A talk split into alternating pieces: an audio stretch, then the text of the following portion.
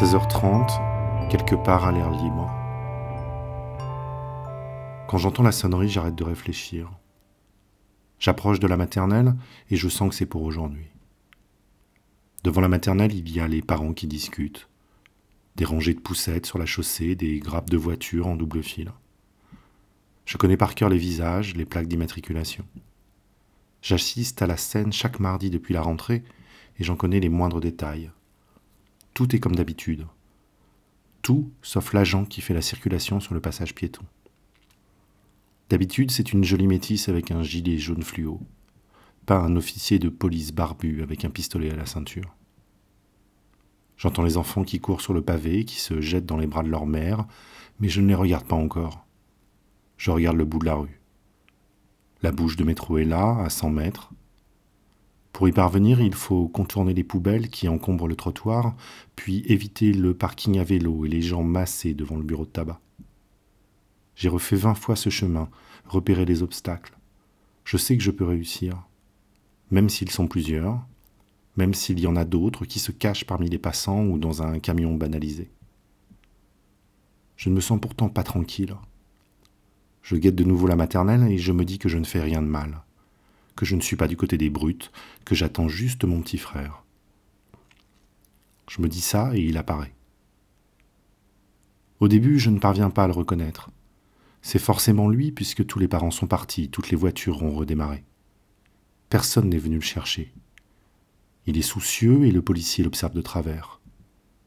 Il n'est pas comme je l'imaginais, originaire de Syrie, d'Afghanistan ou d'Érythrée, habillé chez Emmaüs avec un pantalon rapiécé et des baskets trouées.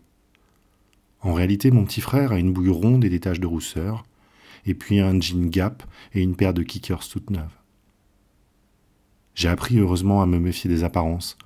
Je sais que la couleur de peau ne compte pas, qu'elle ne fait ni l'intelligence ni la souffrance.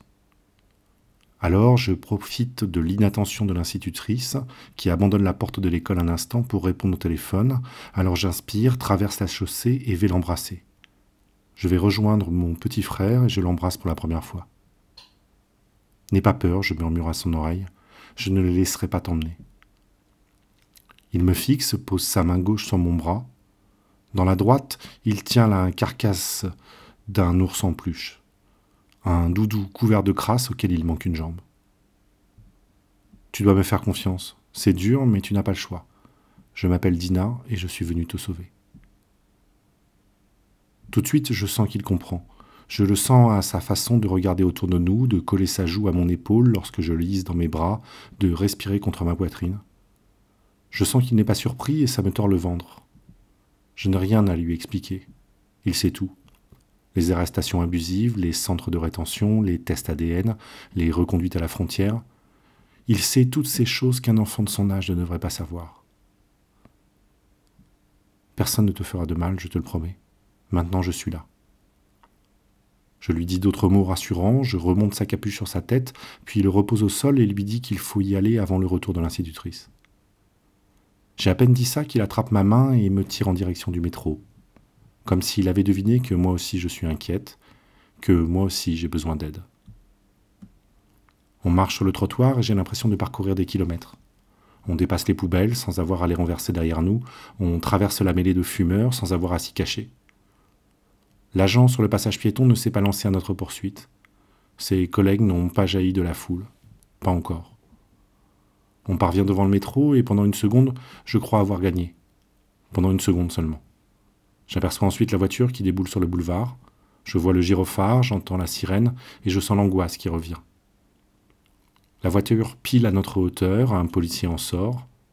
Je fais celle qui n'a rien à se reprocher et je descends les marches lentement. Puis le policier écrit quelque chose et je panique.